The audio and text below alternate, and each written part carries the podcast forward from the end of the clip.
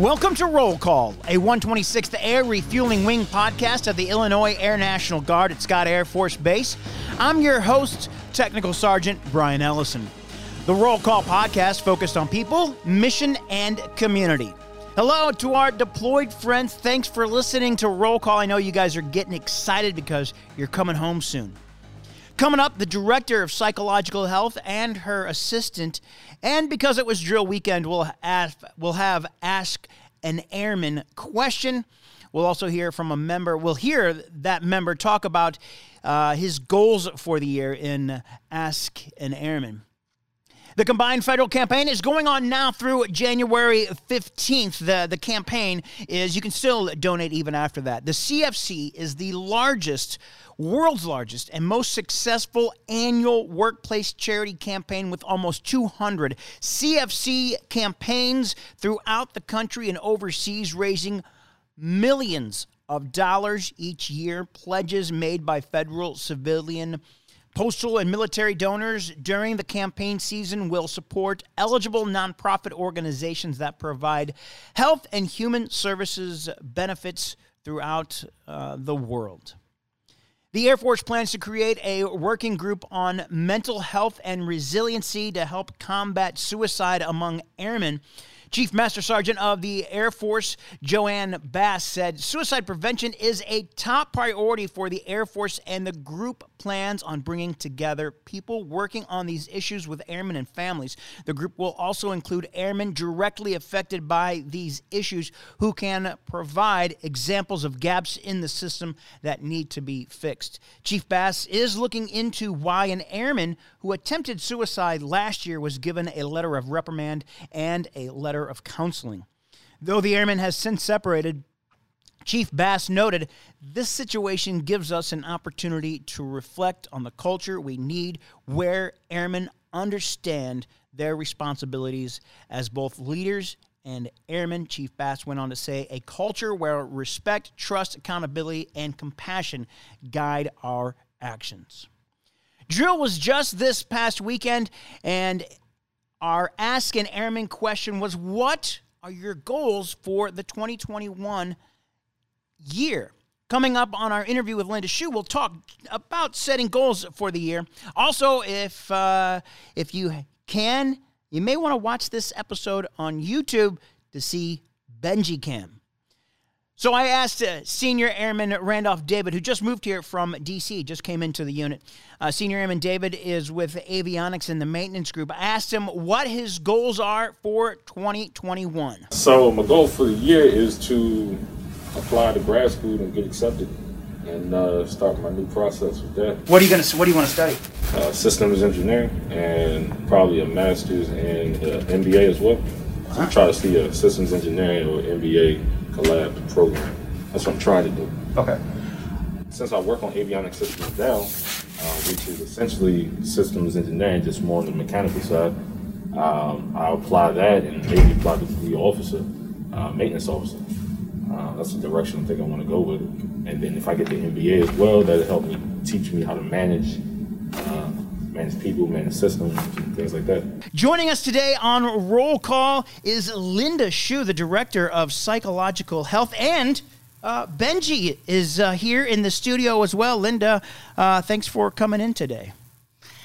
Thank you. I appreciate the time. And I just wanted to talk a little bit about today about, you know, psychological health, the program, the things that I do, and the things that Benji does. And we'll do a little bit of uh, coping skills today for maybe a new goals and maybe for depression coping skills. That's a, a good idea. What services do you provide? I thought, I, I kind of just thought you were a social worker. I, I didn't know you had a official title as you do director of psychological health. What uh, services do you guys pro- or do you provide? I guess it's just you right now. Right. It, it's just me currently, although we do have a new, uh, we have a mental health team coming on board uh, through to traditional. There'll be military mental health. Um, so we'll work together. But currently, it's just myself. And you're right, I am just a social worker. So I have you're a. not just a. I mean, social workers are very important. Don't let me. Don't let me. Uh, don't let anybody say you're just a social worker. If I just said that, excuse me.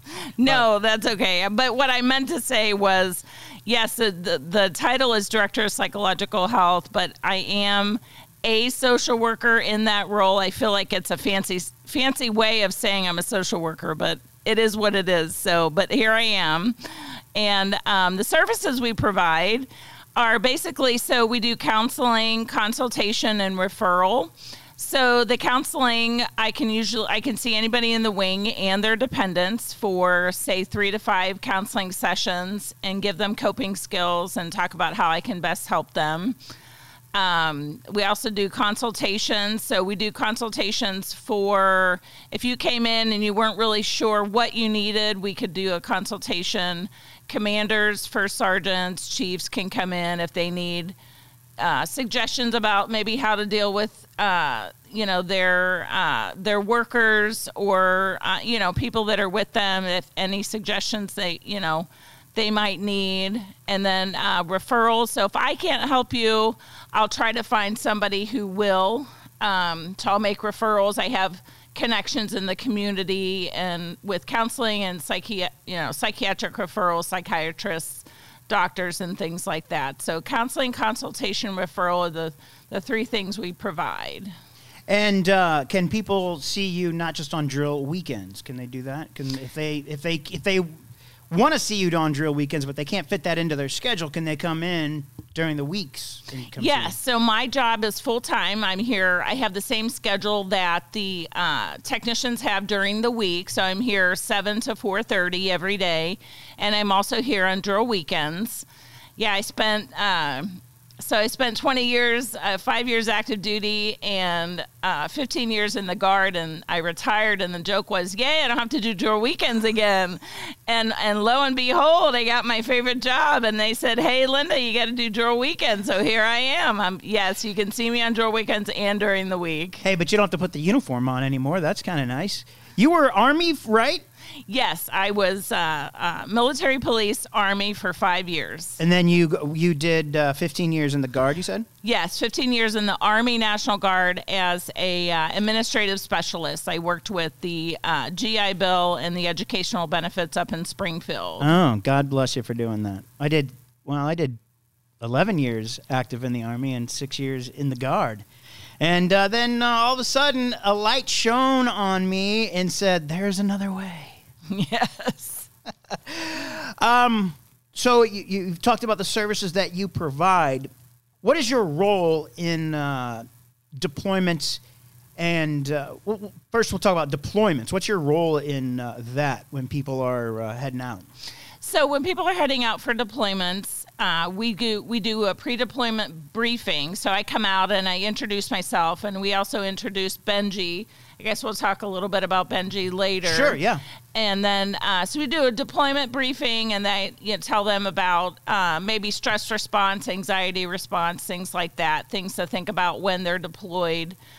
Um, and then just you know, kind of get to know them a little bit and let them know that they're dependents. So you know, the deployment can be hard on the dependent, whether it's um, a husband deploying or a wife deploying. So and children too. So I can be there for them as well. And then when they deploy, uh, so we do that. And then when they come back, um, you know, if they're having any issues, any sleep issues, any post traumatic stress disorder, things like that, they can co- come back and talk with me and we can kind of get the ball rolling for treatment with them. So it's important. Uh, to know, you know, those services and where you can reach out to. Oh yeah, and uh, what I've got to say is that it's great that you recognize that we have stress when we deploy. Back in 1996, when I, no, 1994, 95, I deployed to Guantanamo for the Cuban boat lift. And uh, we kept being told that we weren't, there was, we didn't have stress. You guys aren't stressed. I was like, what are you guys, t-? it's, so it's nice to see. It seems like uh, you've probably yes. seen it too, is this, this shift in, uh, the attitude towards mental health in the military, at least. Yes, there's definitely a, a stress response when you're deployed, and I, yeah, I hope we. I think we've come a long way from 1994. Yeah. Um, I think they're an acceptance of, um, you know, PTSD, depression, anxiety, stress, things like that. Um, although I will say, you know, I've been a social worker for 20 years. I will say the military population is one of my favorites because um, we are uh, disciplined, we are um, structured, things like that. We have our family, we have our deployment family, we have our work family, things like that. Um, they are um, a little more higher functioning than some patients that I've had. So I, I do Oh, enjoy. really? Yeah, maybe maybe you don't think so, but I enjoy working with the military population. Oh, that's uh, no, that's nice to, to hear that. Um, and I'm sure it makes your job coming to work every day a little bit easier. Uh, talking about, I mean, obviously we're talking with you about mental health, but one thing that's been big over the past ten months, it feels like it's been forever, but. Um, COVID and all these restrictions that we're under, how has that affected the wing's mental health? Are you seeing a change? Is there anything, maybe a, concern that uh, out there that maybe something we can do to help help with this? What's the first off, just how has that affected mental health? COVID. So COVID, yeah, I mean we've been in this. It'll be, I guess, a year in March, and so um, I've seen, you know, the trend is that's coming come upon us is that um, a lot of a lot of people are more depressed. A lot of more people are at home. They have more time to think about, you know, what they should be doing or shouldn't be doing. Um, they have more marital problems because they're with their spouse more. Um, they're trying to keep up with the house. They're trying to keep up with their kids' schooling. Um, and that, again, they have more time to think and then they're um, overwhelmed. So we're seeing a lot of stress response. We're seeing a lot of depression.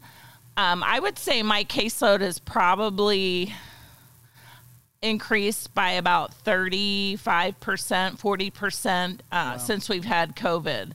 So seeing a lot more people in the wing, some dependents, uh, things like that, you know, which is, um, you know, good for uh, job security, but we want people to be well. Um, but they are uh, reaching out and things like that. But those are some of the things we are seeing as far as, you know, how COVID has affected the wing. That's important to that's important to stress. Uh, I know you talked about it earlier, but dependents can also talk to you. Yes, yes, I can see dependents. So I have a, I have a number of uh, dependents that have reached out that have um, you know their spouse is deployed. Sure. and so they're going through stress because their spouse's deployment or or what have you. So. Um, yeah, I hope to get the word of word about the, you know that out more so because I feel like um, you know they just need the help and they just need someone to talk to because some some spouses don't have family members close. They may not have relationships around them and things like that that can help. So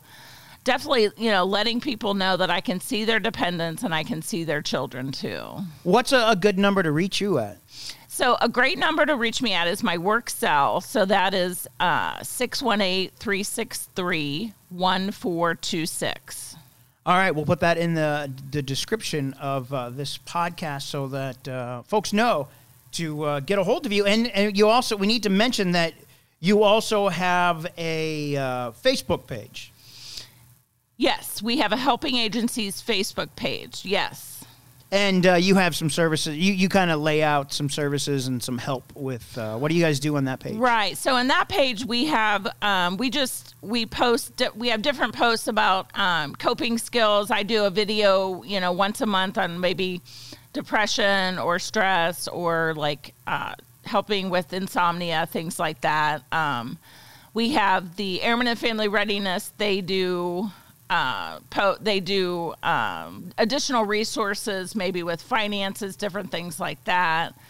Um, we've had the chaplains do services on the Oh, on the that's nice. on the Facebook page as well. So, so yeah, we we post uh, try to post some different things on there. So definitely uh, check it out, and we are linked to the 126 page. Yes, you are. You definitely are. What are some uh, coping skills that, that can help us with uh, you know the, the feelings of anxiety and depression that a lot of people are feeling right now? Like you had mentioned, what are some what are some of those coping skills? So, as far as the coping skills for like, especially with anxiety and depression, is um, you know you make you want to make sure you're getting enough rest. Um, if you're not getting enough rest, you're not functioning well. The anxiety can get worse, so the depression can get Right. worse. Um, with COVID, I think we're isolated more, so we try to reach out to family and friends more if we can. If we're at work, um, maybe try to you know engage in relationships at work and and you know friendships and things like that. So social engagement. Uh, sleeping well is I can't tell you how again just so essential that is to your well-being. Um, regular exercise. So um, one goal of mine for the year is to try to exercise three times a week and eat better. Um, but so three times a week it increases endorphins that help us to feel better. Uh, so the exercise really helps too. And I think uh, the other thing is just you know not focusing on negativity. I think sometimes we're uh, in our, you know, just being a human being, we focus on the negative and we focus on the things that are going wrong, Yeah, and yeah. not always the things that are going right. But Right. we do have, uh, you know, basic essentials. We do have a job. We do um, have health and family, and and just you know, feeling those positive things in your life too is important. So. More positive thinking versus negative thinking. Sometimes it's uh, easier said than done. Yes, yes. How do you get out of a rut like that sometimes? It's just like, man, it can really seems like it for some people it can snowball.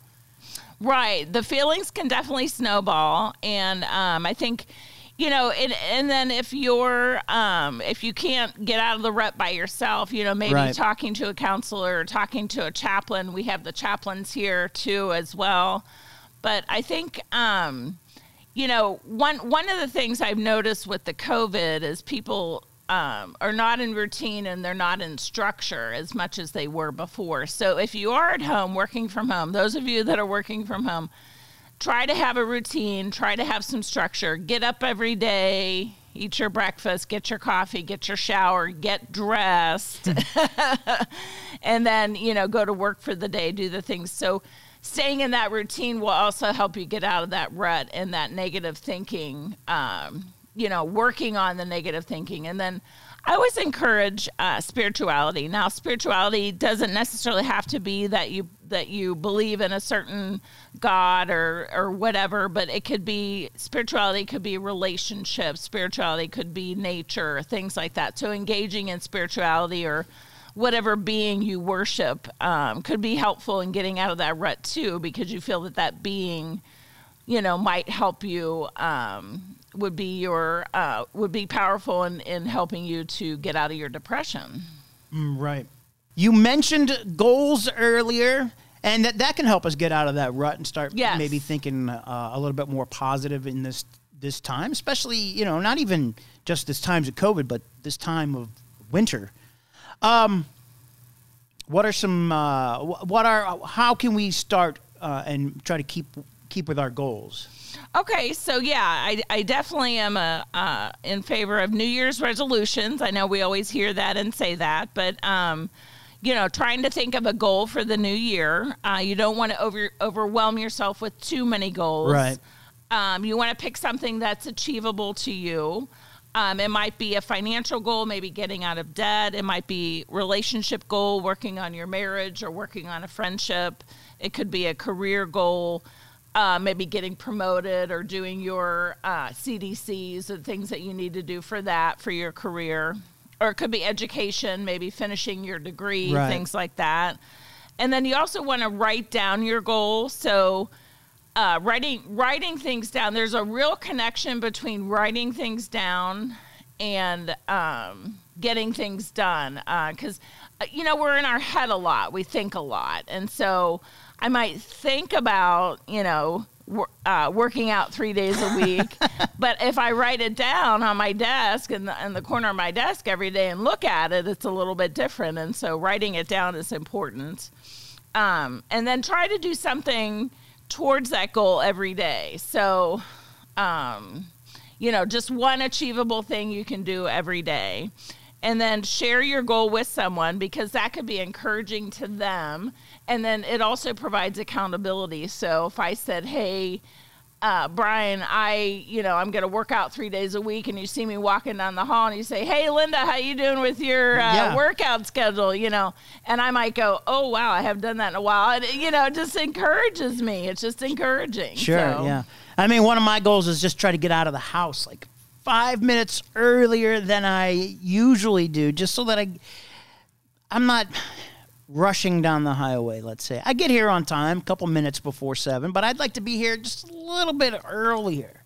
So I'm trying to work on that, getting out of the house maybe at six o'clock instead of six. Well, I tried six o'clock and I was like, well, maybe that's too big from six ten. So let's go back to six o five. Get out of the house by six o five. Uh, so I'm working towards that, making these small, achievable goals one step at a time. Yes, trying yes, very good. Yeah. Um, you talked about some of the uh, services, and uh, we have to talk about uh, the big service, I guess you could call him, is uh, Benji. Yes, Benji. Be- Benji just showed up out of it seems like nowhere last was it last year that he Yeah, last he came? December. He's been with us for a year. Yeah. Um, what Benji? What do you do besides uh, look cute and lay around and uh, let us pet up. you? Benji, up. Come here. Come here, bud. Come on up. You want to talk? No. Yeah. Come on. Benji, up. Come here. Come up here. So we have Benji here, and Benji uh. Benji uh, just kind of laying in the studio, just kind of chilling Yeah, out with his chilling uh, out. with yeah, his Benji is. yeah, he's got his uh, patches on, and uh, so uh, how did how did uh, Benji come into the wing? So Benji, um, so some of my colleagues have therapy dogs, and so I got information um, about how to obtain a therapy dog. Uh, so he's actually called a facility therapy dog. So he's not my therapy dog per se. Right. So there was a lengthy application, um, because I work for the military, they were willing to donate him to the wing. Right. Um, and he's from southeastern or southwestern uh, guide dogs in Palmetto, Florida. So, Oh, wow. Yeah, Benji comes from Florida, and so um, he was uh, he's been trained since he's been a puppy. So he's been in two years of training, wow. and it's mostly obedience training. But he does he will um, he does this thing called lean in when I have patients, and he'll kind of lean in on you if you're stressed or depressed or anxious. I guess I'm not depressed. He's walking away from me. Yeah. well, he was he was leaning in on you Oh, earlier. he so, was. yeah. yeah. maybe that's maybe now I'm uh, calm. I do get a little stressed before interviews. Right, Um, right. So he does so he does kind of that lean in on thing, you know, with with uh, with patients, and then we go around to units and we visit uh, we visit uh, members of the wing, and they love him. They just love seeing him and petting him and things like that. So he's been a real uh, great addition to my services here. And he just he loves everyone, and they love him, and Mm-hmm. and uh, he's been really good. So, um, and he's he's just very lovable. He's very disciplined. Yeah. Somebody asked me the other day, "Does he bark?" It's a golden retriever thing. Not many golden retrievers bark, from what I understand. yeah, he does bark sometimes when somebody's at the door at our house. Oh, But- really? Yeah, but that's the Wow, only my time. dog doesn't yeah. even do that. Yeah, My so he dog does do growls like. Chewbacca. Yeah. That's pretty funny. Um, so so does he does he help out in your uh, caseload uh, or in your meetings with people? Does he kind of open people up when? So he does, and I do have I do have members that will come by, um, and they'll just sometimes they'll just say, "Hey, you know, I want to come by and see Benji," and then they'll say, "You know, oh, by the way, you know, I Uh-huh. got something else I got to talk to you about." So I feel like it did it it has opened a door for more uh, members to come in and see me and. Because there's, you know, there's a stigma with mental health, definitely a stigma. And so I feel like having Benji has really helped that too. So, and the other thing we have too is um, we have massage chairs. Oh yeah, that's right. There were two massage chairs purchased uh, for the psychological health program. So one is in my office. And so all my clients that come in can use the massage chair. It's a full body massage chair. Oh, nice. And then there's one in um, the recruiters building. I can't remember the number, but um, fifty ten. 5010. Yeah, there's one in 5010 in the recruiter's office. So anybody can go in and use it. There's an eight minute uh, quick rel relaxation uh, mode that you can put it on, and it's great. So I encourage everybody to try to use that. Do you spend most of your day in it? Yeah, actually, I do. No. Yeah, you, like you said, there's kind of a stigma with mental health, yes. but you have certain protections for people that want to seek you out. Yes, I do. And I do have to abide by HIPAA guidelines. So, um, because it is a, a medical uh, service. So, So the confidentiality, uh, people do, you know, when you talk with the uh, director of psychological health, myself, um, it is confidential. Uh, there is a caveat to that, um, and and the caveat is so the only way it wouldn't be confidential is if somebody was homicidal or suicidal. Obviously, we would have to talk to command and the medical group if they were in some sort of uh, treatment or inpatient treatment. We would have to talk to the commander medical group. If they were a risk to the mission, uh, then you know we have to talk to the commander medical group. So, um, but if it's just somebody coming in uh, feeling a little depressed, you know, I get a lot of people that have relationship problems. Sure. And so we talk about that and we talk about coping skills, or if it's somebody just coming in with a coworker issue or a work issue, it's totally confidential. My files are actually separate. And so, medical, if it's not a medical uh, file or if it's not a, a, a medical issue, then it's confidential in my filing cabinet. So, medical doesn't even know who comes to see me. So, it is confidential in that aspect.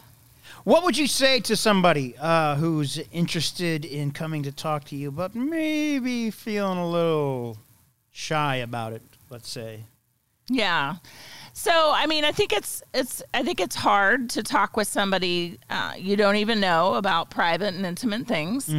Um, I would say that um, you know making sure that you had all the information about the confidentiality and you understand that. And I do go over that with clients. There's a uh, statement of understanding that we do.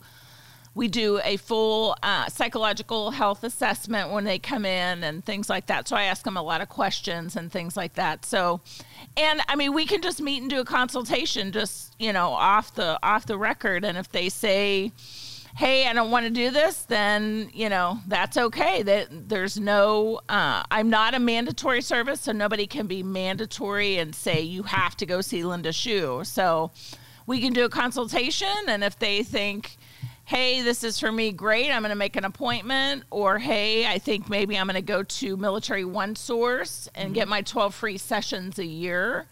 I'm going to go do that. So that's something else, you know, they can do. So um, some different options there. You you mentioned earlier that um, you can see people three to five times. What is that? Is that like a TRICARE thing, or what does that what does that Well, mean? it's it's meant to be uh, short-term solution-focused counseling. Oh, so, okay. So I'm not going to do, you know, necessarily uh, treatment per se. There's different po- protocols for treatment, like PTSD and things like that, that might take, you know, six months to eight months to do. So I'm not gonna I'm not going to see somebody for a year long treatment Oh, per okay. say. Um, when I say three to five sessions, I mean it could be three to 10 sessions, three to 12 sessions. I mean, I'm not set on three to five sessions, Oh, okay. you know. Um, however long it takes, but I, I'm not the therapist or the person that you're going to be doing therapy for the rest of your life, Sure. so to speak. Yeah. if uh, you know, just something ca- came to my head. Um, beginning of the year, and I don't see a lot of smokers nowadays. But somebody's interested in uh, stopping smoking. Can you can you kind of maybe guide them through that, or what can you can you help them with that? Yeah, I mean, we can do education, we can do smoking cessation, uh, um, you know, education, things like that. Um, we, um, I mean, there's there's different services, things they can do to quit, and and things like that. Um, there's relaxation, um, you know, Im- guided imagery, things like that. We can do. Um, it, you know, nicotine's an addiction, and it really Right. does. Um, have some people, you know, quite addicted. So that's that's something we could certainly talk about. Yeah. When uh, new commanders come in and things like that, what's your what's your message? What what, what are your messages to commanders and supervisors about what you do and what you, um, I guess, kind of what you do, but what how to guide them into sending troops your way? I guess. Well, I, you know, when new commanders come in, I, I make sure to meet them and, and explain to them, you know, what the services are and, and how to make referrals and things like that. But most of all, you know, I, I suggest, you know, getting, especially, you know, if somebody is, um, well, with first sergeants, they have a lot of troops, but if you're a supervisor, you know, get to know your troop. You know, how are you doing? How's school? How's the family? Things like that. Getting to know your troop, I think, is is the way to help them.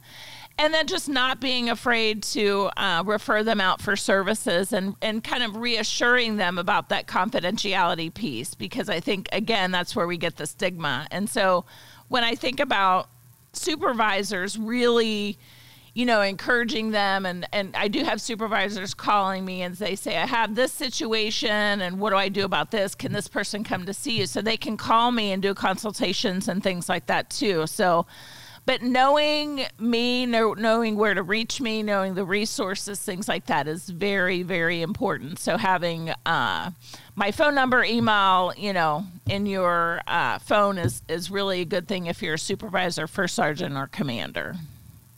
So, kind of going back to people that want to see you. Yes. It's confidential. Yes. How how does someone tell their supervisor that I'm going to go over to Med Group and speak with Linda?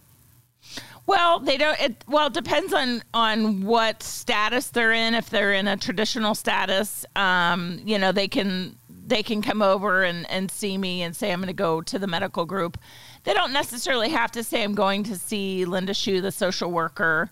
You know, they can say I'm going over to medical group for an appointment. So okay. there's some confidentiality there. Um, during the week is a little different. I've had some people say they have to take, you know, time off sure. or take leave. It just depends on your supervisor and how they work that. Right. So, um, but yeah, I mean, you can you can if you're okay with saying I'm I'm going to come over and see Linda Shu uh, for a counseling appointment, that's fine. If not, uh, you can say I'm just going over to Med Group for an appointment, and so there's confidentiality that way as well. That's uh, that's good. Um, is there anything else that I have not asked, or anything else that you would like to add that you can think of? Um, I just I just like to add that um, I really enjoy my job. I really enjoy the wing. Um, when I came on, uh, it'll be six years in April. Um, I was working in uh, mental health uh, setting, you know, doing uh, sitting in an office with no windows, you know, seeing eight patients a day, and so uh, which is fine, but um, now I can go out of my office. I can visit troops. I can do counseling. I also do suicide prevention programs. Oh, sure. So that's been an important role as well. Um, so what I really like about the job is the variety and and just the autonomy that I have. Um, it, it, it's been really good for me, and I think even my mental health, um, as far as uh, career choices and and the way forward for myself. So really, really enjoyed the wing and um, enjoy the, you know helping the members. You, you said you uh, you were you were National Guard. Why did you choose uh, to work? You could have worked anywhere in uh, the St. Louis area. Why did you choose to come uh, work here at the wing as a uh, social worker? I feel like you know the National Guard for me was kind of like a family. I mean, you know, you you don't really PCS, you don't really go anywhere. You stay in the same area. And so I really learned a lot from my National Guard unit, you know, working with them and being with them. And so I just, I felt like, um, well, one thing is, I would not be where I am today had I not joined the military. And so I feel like some of it is even just giving back, you mm-hmm. know, to the military. Uh, they gave me the structure, they gave me the, uh, organization. They gave me the skills. They paid for my college, you know. So part of it, I think, is giving back. But I just really like the military community, and I understand it. I it took me a little while to go from the um, acronyms from Army to Air Force, but yes. I'm I'm working it. I'm working it. so, but but I really enjoy the job and the population, and um, yeah, I can't I can't imagine going back to the. Uh, to the mental health of eight patients a day. Not for me anymore. are you from uh, are you from the St. Louis area or where are you from? Well, originally I'm from uh, near Pittsburgh, Pennsylvania. Grew up there. Oh, okay. Yeah, and then uh, joined the army in 1989. Uh, traveled to uh, Germany twice, and then lived in uh, Alabama for a couple of years uh, got out in 94, got married, and then went to school and joined the National Guard. So originally from Pennsylvania, but I've lived now in Edwardsville, Illinois for about 22 years. So I guess I'm from there now. All right. Um, I think I think that's it. Anything else you want to add? No, I, I think I think that is it. I just want to wish everyone a happy new year and um, get your goals ready, your resolutions ready, and if you have any questions or need anything, I'm uh, Benji and I are only a phone call away. And what's that phone number? 618 363 1426. All right. Thanks for joining us today, uh, Linda Shu, the uh, director of psychological health. With your look around the Air Force, I'm Senior Airman Angelo Rosario. The Air Force's COVID 19 vaccination program is making progress in the new year. Select medical professionals and first responders are getting the first dose of the vaccine at installations across the globe. The first dose is going to people considered Tier 1 professionals or essential workers. Stage 1 of the COVID vaccination plan is based on DoD prioritization which is consistent with the Centers for Disease Control's guidance. One commander says the vaccine is a critical addition to current health measures that will both protect the community and preserve the ability to accomplish the mission. Vaccines will be administered on a rolling basis as supplies become more readily available. Airmen are still urged to take regular precautions to slow the spread of COVID 19 by wearing appropriate masks, practicing social distancing, and hand washing. Mentorship is critical in the development of airmen as they progress through their careers. The Air Force is working to provide mentorship programs across all career fields to further development. General Arnold Bunch Jr., commander of Air Force Materiel Command, shared his thoughts on what it takes to be an effective mentor. A lot of times, being a great mentor isn't immediately coming up on the net with an answer to what ought to be done, it's listening and understanding what the airman is do, wants to do for their development and sharing then in a non-threatening manner and having a conversation and just educating a little bit. The Air Force Materiel Command Mentorship Program encourages mentors to share first person stories and experiences working through challenges to better airmen. And that's your look around the Air Force. I cannot wait to get the vaccine so I can go back to concerts and see live sports like the Cardinals, Blues, and the number 24, St. Louis Billikens. I just feel like, I was thinking about this morning. I just feel like we've been in suspended animation over the past year, just kind of like hanging out, like, okay, just tell us when to, when uh, to go again so that uh, we can get on with our lives and do the things that we uh, love to do. If you want to know if we're having a snow day or a delayed start, you can uh, call the Scott Air Force Base Information Hotline, 618 256 7232. The Scott Air Force Blake, uh, the uh, Scott Air Force Base Facebook page. Uh, you can also check our 126th Air Refueling Wing page. Or you, you know what? You know what you could also do? I have a very simple solution. Just call your supervisor. Maybe they know hopefully they, they know. Uh, this there's more information on inclement weather on our 126th Air Refueling Wing Facebook page, Twitter or Instagram, or you can go to all three and read it all at three different times if you want. Uh, I know, man, we had some snow earlier in uh, during drill. Actually, it looked. Uh, I thought it looked pretty promising, man, there for a minute, and it didn't last long. You can find all of our links to our webpage and Facebook at linktr.ee forward slash 126ARW. Stop by our Facebook page and answer our Ask an Airman question for this month. What are your goals for 2021? If you're watching on Facebook or Instagram, don't forget you can also download this on your favorite podcast app.